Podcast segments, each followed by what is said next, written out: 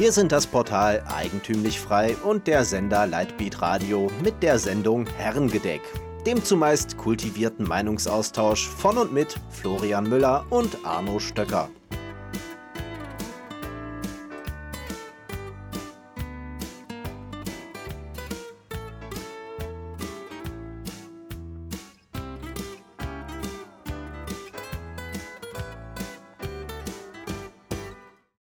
Hallo und herzlich willkommen hier am Tresen beim Herrengedeck, dem Unterhaltungs- und Gesprächsformat von Eigentümlich Frei.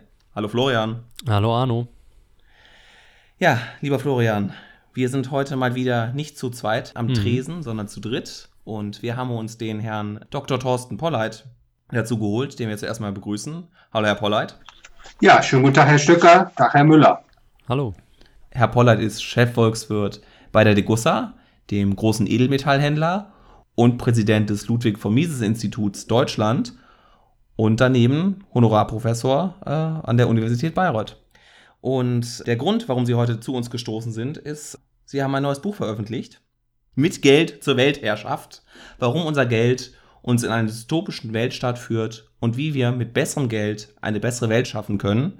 Herzlich willkommen, Herr Polleit. Herr Polleit, wie kamen Sie dazu, dieses Buch zu schreiben?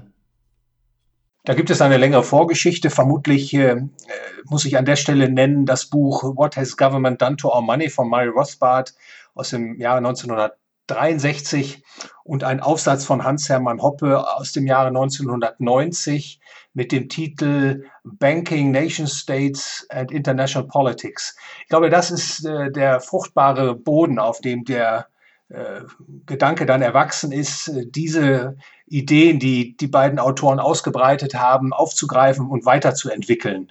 Und äh, ich habe äh, versucht, diese Gedankenführung, äh, die in diesen Werken ausgebreitet wird, anzuwenden auf das, was sich in den letzten Jahrzehnten ereignet hat und das konsequent zu Ende zu denken. Und äh, deswegen ist dann letztlich auch dieser Titel entstanden mit Geld zur Weltherrschaft. Ja, sehr schön. Wir werden die nächsten 20 bis 30 Minuten die Zeit nutzen und sie intensiv zu diesem Buch befragen. Dazu haben äh, der Florian und ich uns ein bisschen die Rollen aufgeteilt. Hm. Ich werde so ein bisschen durch, die, durch das Gespräch führen und Florian wird mit, äh, mit Zwischenfragen eines. Ähm, ich spiele den Dummen, ja. Gut, dass du es gesagt hast. uns, ähm, uns gucken, dass wir, dass wir nicht zu abgedreht werden. In Ihrem Vorwort haben Sie geschrieben, dass Sie das Buch äh, aufgrund der Entwicklung im Sommer 2019 mit Facebook und der Währungsidee von Facebook Libra geschrieben haben. Und da ist bei mir die Frage gekommen, als ich das Buch gelesen habe, wie haben Sie es geschafft, innerhalb von einem ja, knappen halben Jahr ein so verdichtetes Buch mit über 100 Fußnoten zu weiterführenden Literatur zu schreiben, weil das ja doch relativ schnell ist, einem halben Jahr so ein, so ein sehr schönes und sehr gutes Buch zu schreiben? Ja, ich glaube, Herr Stucker, da, da überschätzen Sie mich maßlos. Ähm, dieser Verweis auf, auf die Libra, äh, der, äh, die Idee dazu stammt von meinem Verleger, der sagte, Herr Polleit, schreiben Sie doch in der Einleitung diese Aktualität der Libra. Bringen Sie das in das Vorwort hinein. Das holt die möglichen Leser besser ab. Und das habe ich dann auch getan. Also es ist nicht so, dass ähm, äh, gewissermaßen von Mitte 2019 bis Anfang 2020 dieses Buch entstanden ist. Das war im Grunde schon lange auf meinem Tisch. Ich habe es dann vollendet und äh, das letzte halbe Jahr kam eben dann diese Idee der Libra auf und äh, ich konnte das dann auch noch in einem Kapitel mit abhandeln, in dem es also darum geht, wie private Währungen sich etablieren können in Konkurrenz zu staatlichen Währungen. Also insofern war das wie, wie ich auch geschrieben habe, eine Steilvorlage, wenn man so will, für das Buch, das aber schon äh, in der Struktur und äh, Ausarbeitung äh, mehr oder weniger abgeschlossen war. Wie genau kann man sich das Libra denn vorstellen? So vielleicht eine Kurzfassung für die Hörer auch. Weil ich habe das auch vor einem halben Jahr, bin ich dann drüber gestolpert, dann wurde es groß angekündigt. Ich glaube, jetzt ist es ein bisschen stiller geworden. Ja, das äh, ist ja ein, Wäh ein Währungsprojekt äh, mhm. des IT-Giganten Facebook. Und die Idee ist gewissermaßen eine Möglichkeit zu schaffen, wo Menschen ihre Dollar, ihre Euro, ihre Schweizer Franken äh, einzahlen und äh, dafür gut geschrieben bekommen, Konten in äh, sogenannter Libra, dieser Währungseinheit, die Facebook sich da erdacht hat. Und dann sind sie äh, im Facebook-Universum und können ihre Zahlungen abwickeln okay, mit ja. allen, die ebenfalls äh, im Libra-Universum Konten unterhalten. Nicht? Also im Grunde zieht, das ist die Idee, Libra eine, eine Währung über die äh, staatlichen Fiat-Währungen. Das ist der, das mhm. ist die, der, der, der Grundgedanke. Also an sich keine eigenständige Währung, sondern ein, ja, eine zusätzliche Schicht ja, auf, der, auf der bestehenden Währung Dollar oder ja. Euro. Ja, so kann man das sehen. Von der Konzeption her kann es natürlich sein, dass Libra in der Handhabung besonders einfach und trendy ist und das aus Sicht von Geldverwendern die Libra durchaus äh, von hoher Attraktivität ist, wenn sie denn tatsächlich verfügbar gemacht wird. Äh, man muss natürlich dann äh, auch in Rechnung stellen an der Stelle, dass äh, die Libra dann alle ökonomischen und ethischen Defekte importiert, die das nationale Fiat-Geld, also ob Euro, ob US-Dollar, ob äh, Schweizer Franken, auch plagen. Also die Libra ist so gesehen dann nicht besseres Geld, äh, was eben diese ökonomischen und ethischen Qualitäten bzw. Defekte anbetrifft der nationalen Fiat-Währung. Mhm. Sie hatten in Ihrem Buch auch geschrieben, dass Sie vermuten, dass ja, Facebook diese, diese Währungsidee hatte, nicht um vielleicht besseres Geld zu generieren, sondern eigentlich um mehr Informationen noch über den Nutzer und noch mehr Daten zu sammeln. Also dass die Datenkrake Facebook, die jetzt auch über Zahlungsprozesse und Zahlungsverbindungen ihre Kunden ähm, weiter mit guten Produkten versorgen will. Das kann auch ein Motiv sein. Äh, allerdings äh, stelle ich das gar nicht so sehr in den Vordergrund als Motiv, warum Facebook diese Idee jetzt äh, weiterverfolgen will. Im Prinzip kann das ja jeder Großkonzern, Amazon oder Google könnte ein ähnliches Projekt starten. Ähm, aber in der Konsequenz haben Sie natürlich recht, wenn Sie da vermuten, dass auf diese Weise mehr Daten abgegriffen werden können. Das ist eine eine Konsequenz, die mit, mit so einer Konzeption verbunden ist. Was ja aber aus, aus der Sicht, solange es sich bei Facebook um ein hundertprozentiges freies Unternehmen handelt, an sich ja kein Problem darstellt. Ja, prinzipiell bin ich den, äh, der Idee eines freien Marktgeldes sehr gewogen. Ich glaube, das ist äh, die Lösung des Geldproblems der Menschheit, einen wirklich freien Markt für Geld zu erlauben, und in äh, so einem freien Marktgeldsystem können sich natürlich auch Unternehmen, die äh, größerer oder kleinerer Art sind, betätigen und Währungsangebote bereitstellen. Also insofern ist die Idee von Facebook mit der Libra durchaus begrüßenswert. Nicht?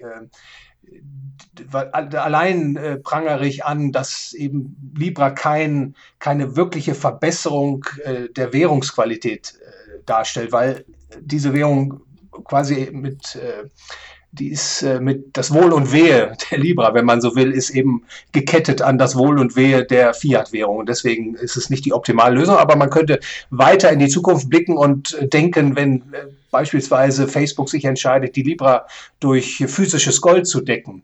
Das wäre natürlich eine wirkliche positive Disruption für die Möglichkeit, ein privates Weltgeld zu schaffen.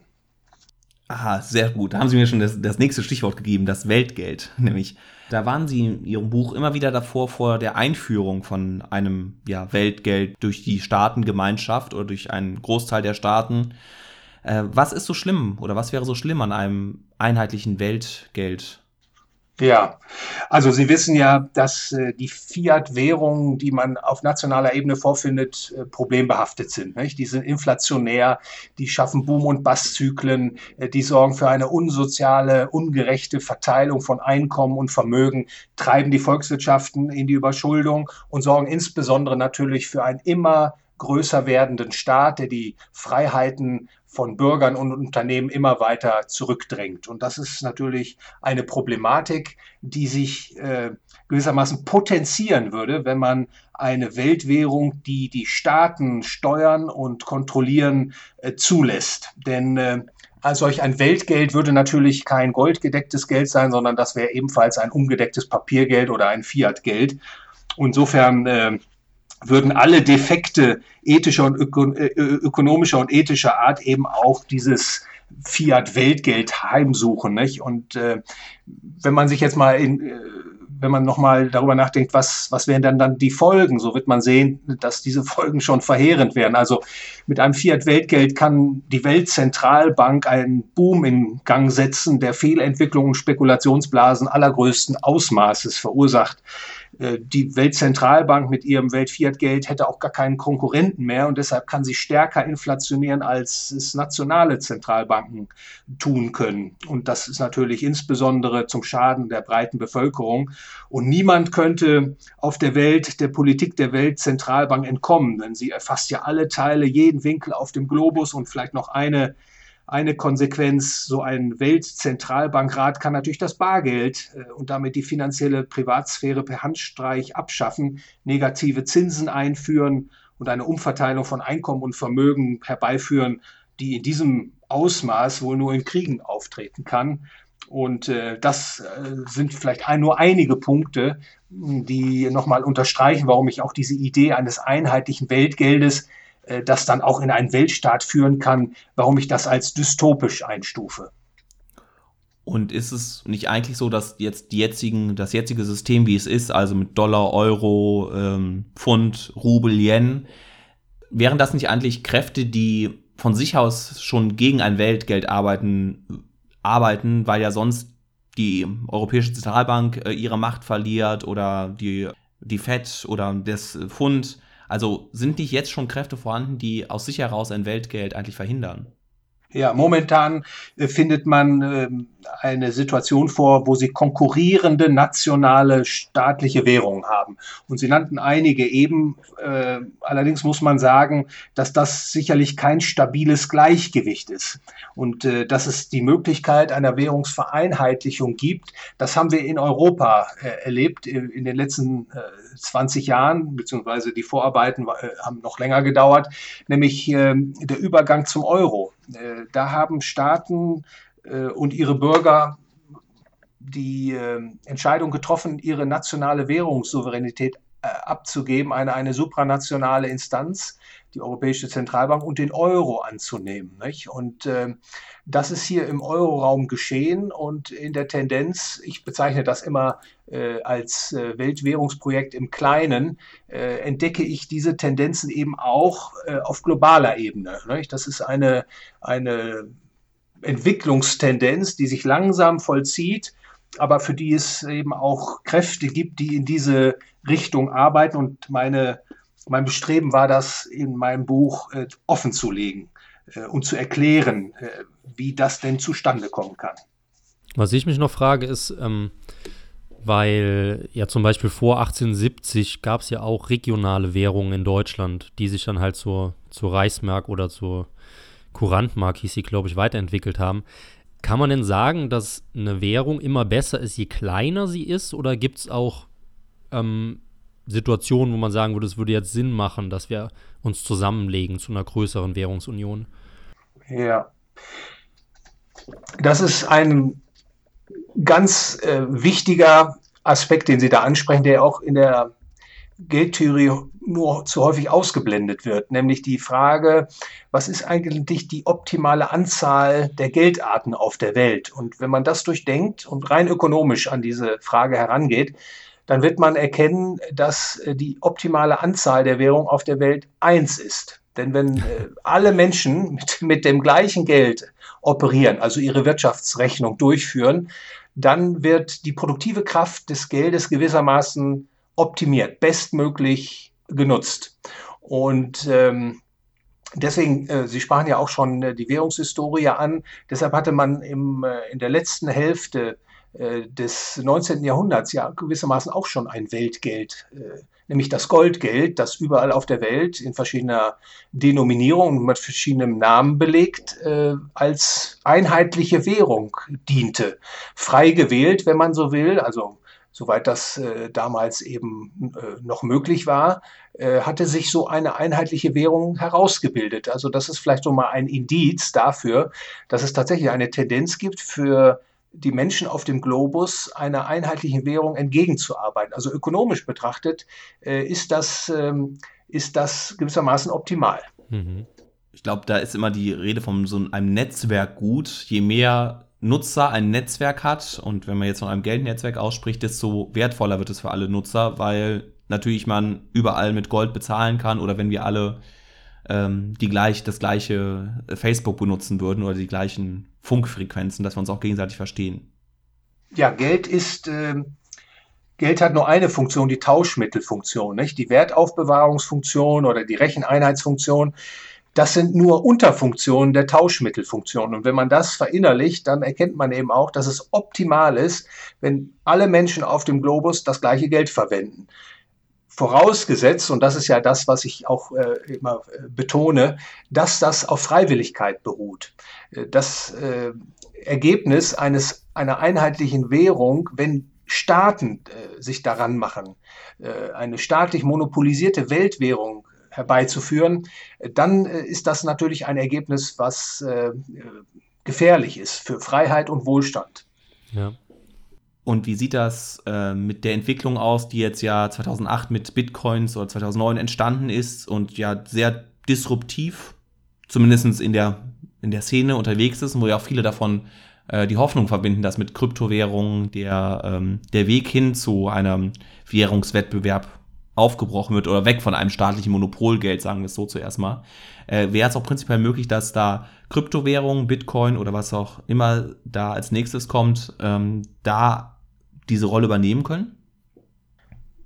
Das ist ein produktiver Wettbewerb, so würde ich das bezeichnen, der da in Gang gekommen ist und entspricht auch dem Gedanken eines freien Marktes für Geld. Also die Vorstöße, die jetzt gemacht wurden, Sie, äh, nehmen wir mal Bitcoin oder Ethereum, das sind im Grunde auch äh, Ausweise für die These, dass ein freier Markt für Geld möglich ist wenn man ihn denn gewähren lässt. Und natürlich haben die Staaten ein Interesse daran, wir sind ja alle Monopolisten für ihre nationale Währung, keine Konkurrenz aufkommen zu lassen. Und insofern macht man das natürlich diesen Neuankömmlingen, diesen Währungskandidaten, so will ich sie mal bezeichnen, den versucht man natürlich das Leben schwer zu machen und eine weite Verbreitung möglichst zu hemmen.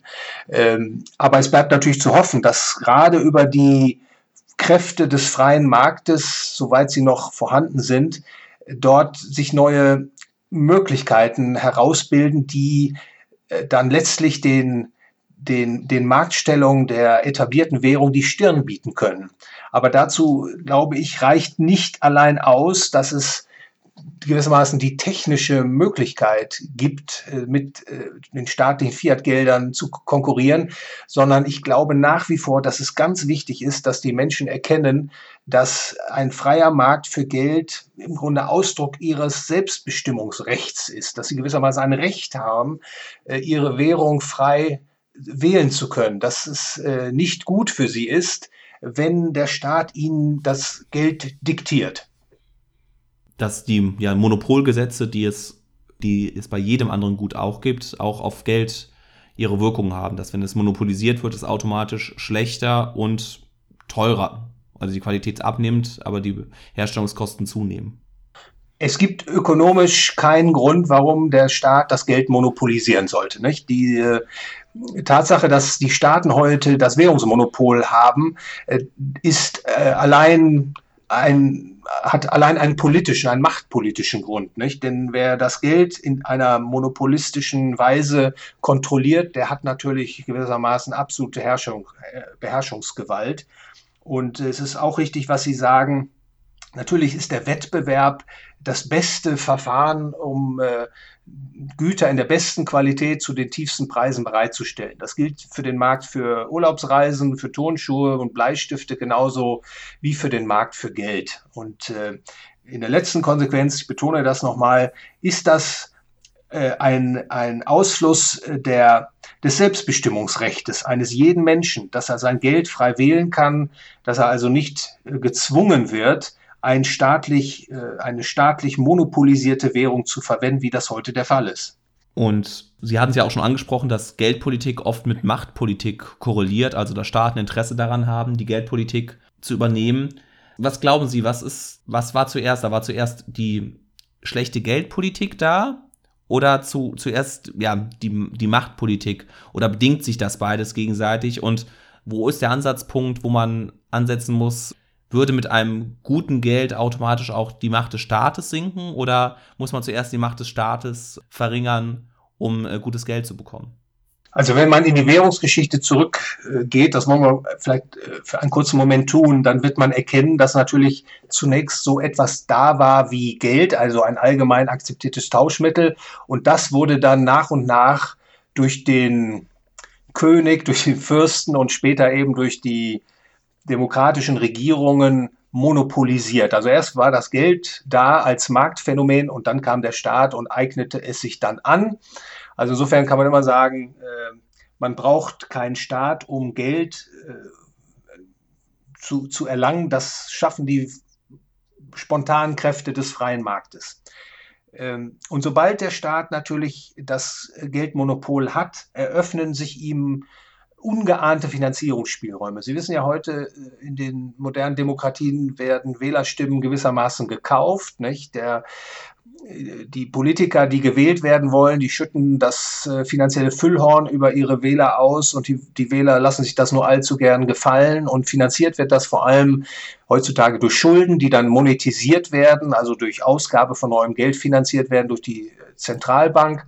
Und der Staat kann sich alles kaufen und äh, kann, alles, kann alles finanzieren. Und das erklärt natürlich letztlich auch, warum die Staaten immer größer werden. Das ist also nicht nur in Europa, sondern auch Vereinigten Staaten von Amerika zu beobachten oder in Japan, in Lateinamerika.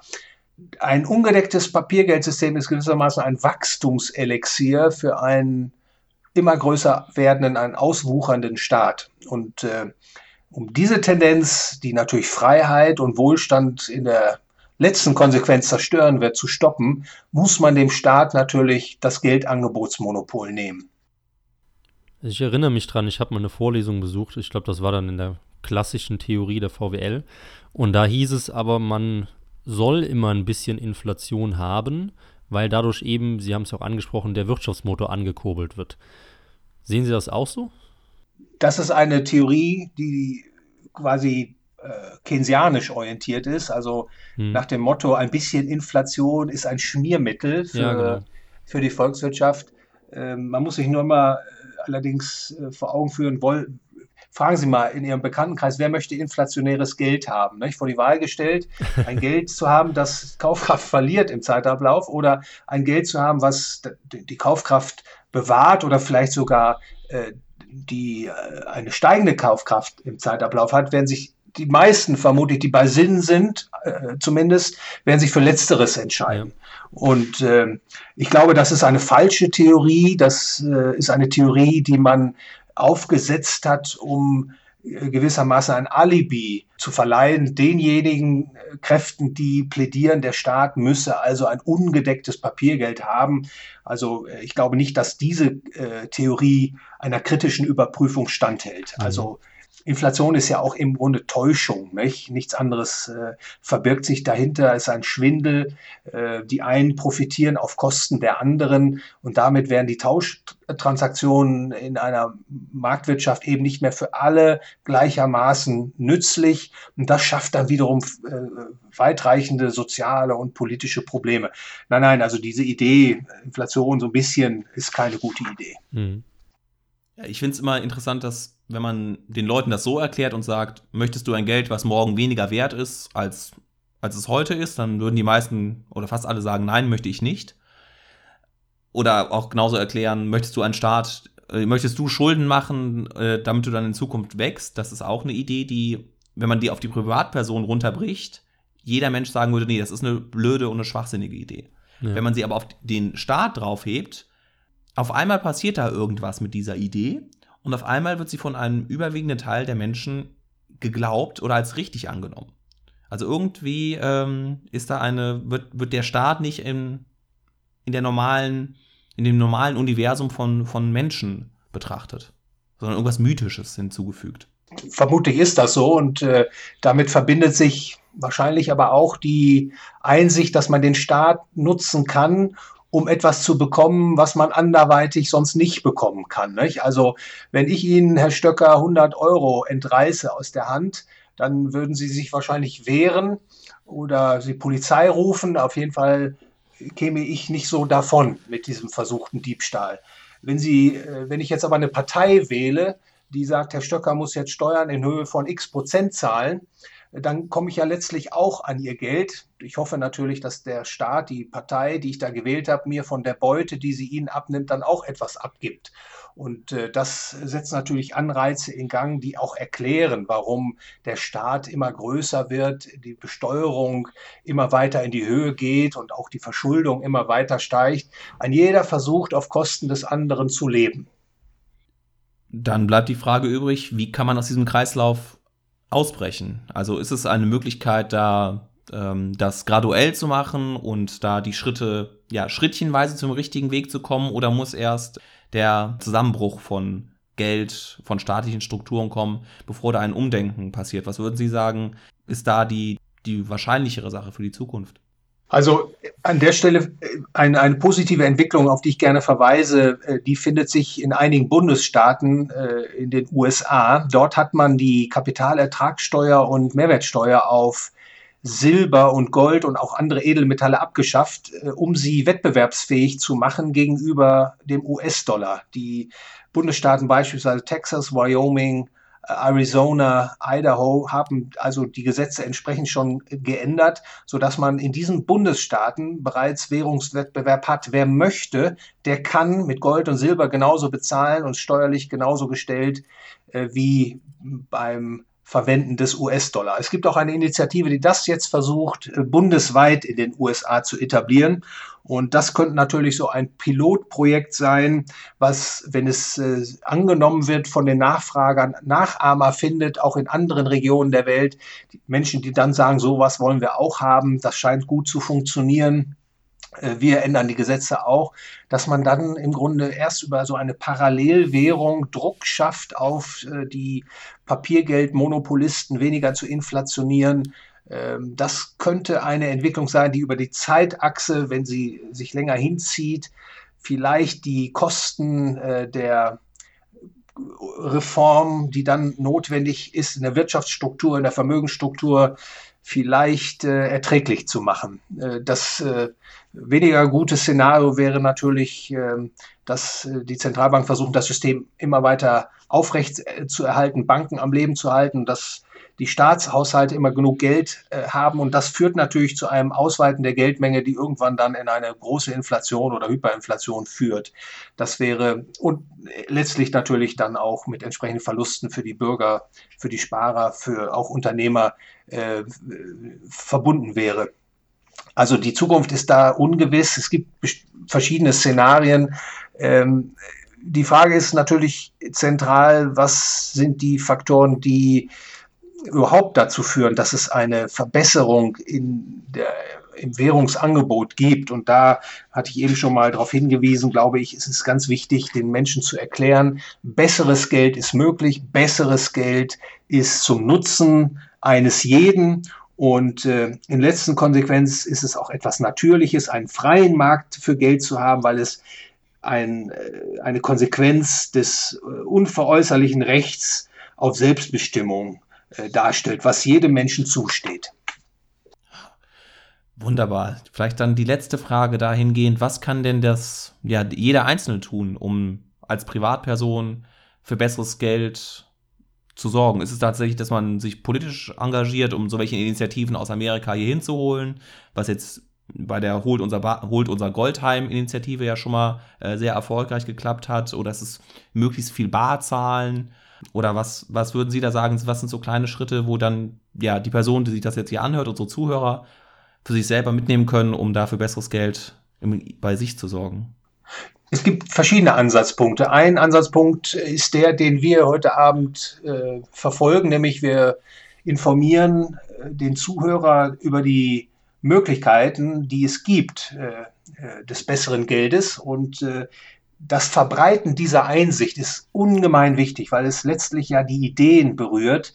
Äh, und menschliches Handeln wird immer von Ideen getrieben. Und wenn immer mehr Menschen davon erfahren, dass äh, sie ausgeplündert werden durch das Papiergeld, das die Zentralbanken bereitstellen, also beispielsweise den Euro hier im Euroraum, äh, dann äh, entsteht natürlich auch der Drang, der Wunsch, die Frage, wo ist denn besseres Geld zu bekommen? Wie, was muss man da tun? Also diese Aufklärungsarbeit zu leisten, ist ganz äh, wichtig, glaube ich. Und ähm, zu dem, was wir eben sprachen, äh, zu berichten, dass zum Beispiel in Amerika da Schritte eingeleitet wurden, die ähm, Gold und Silber eben als Konkurrenten zu dem äh, etablierten US-Dollar in Stellung bringen. Das ist übrigens etwas, korrigieren Sie mich, äh, wenn ich da falsch liege, was ich in der deutschen Presse nicht gelesen habe. So etwas wird gar nicht äh, nee. transportiert. Ähm, und das ist aber eine ganz wichtige Entwicklung und darauf muss man die Menschen auch hinweisen.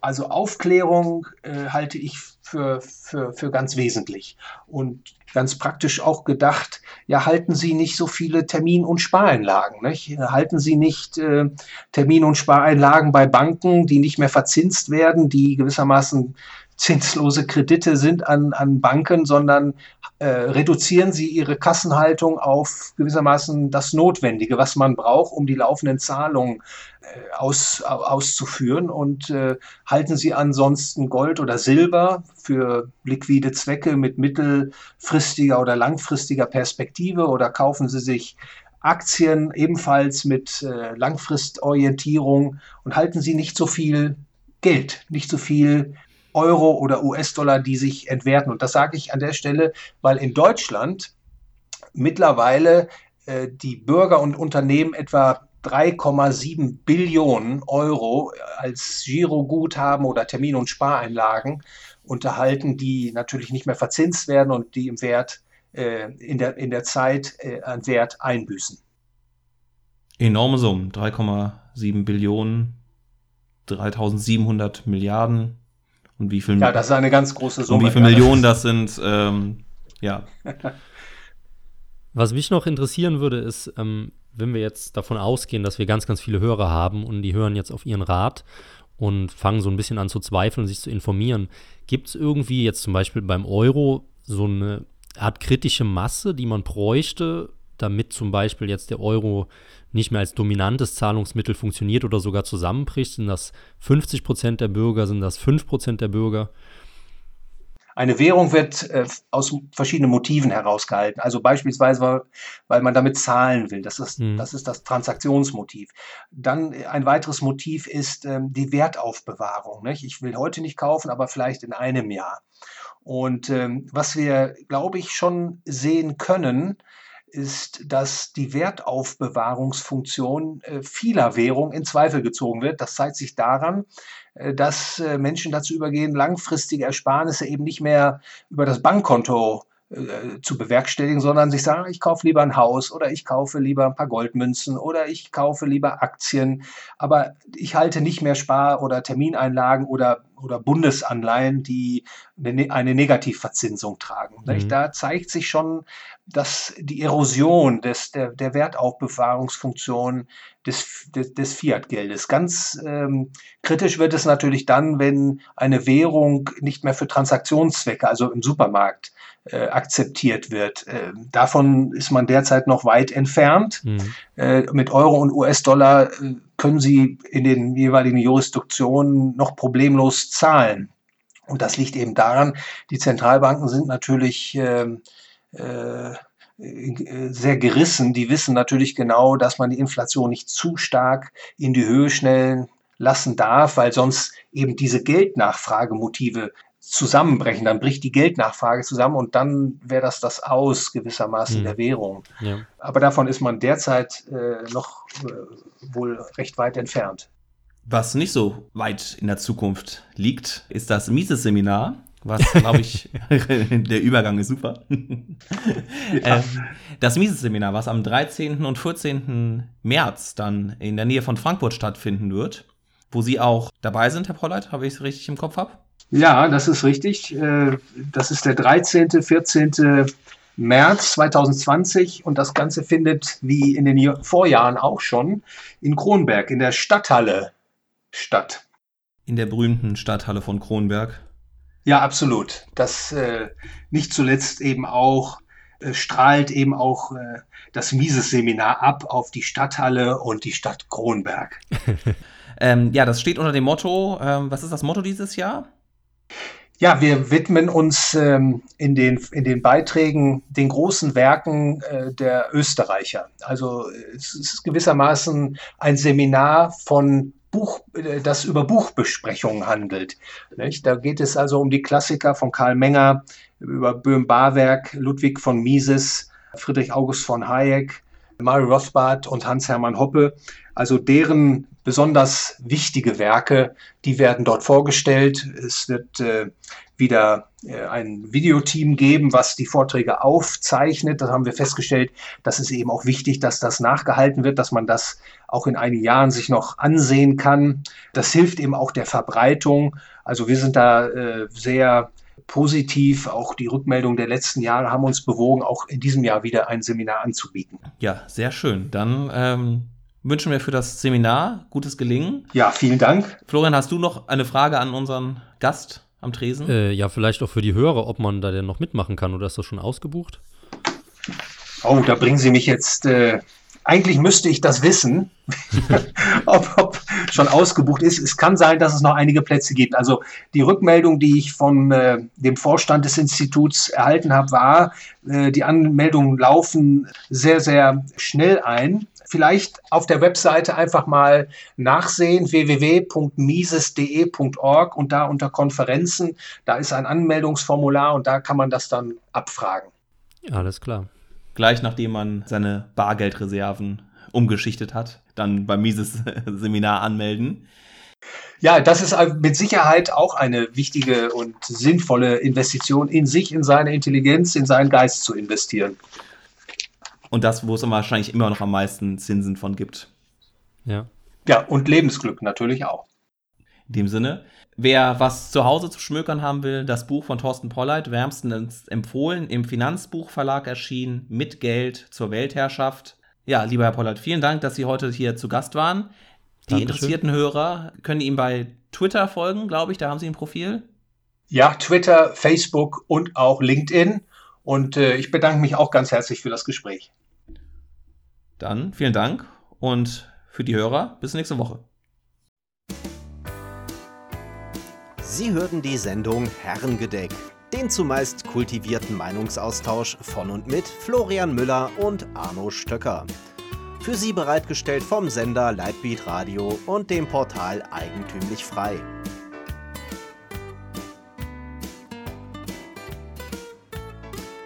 Bitte unterstützen Sie unsere alternative Medienarbeit durch eine Spende auf lightbeatradio.de oder durch ein Abonnement von Eigentümlich Frei über efmagazin.de.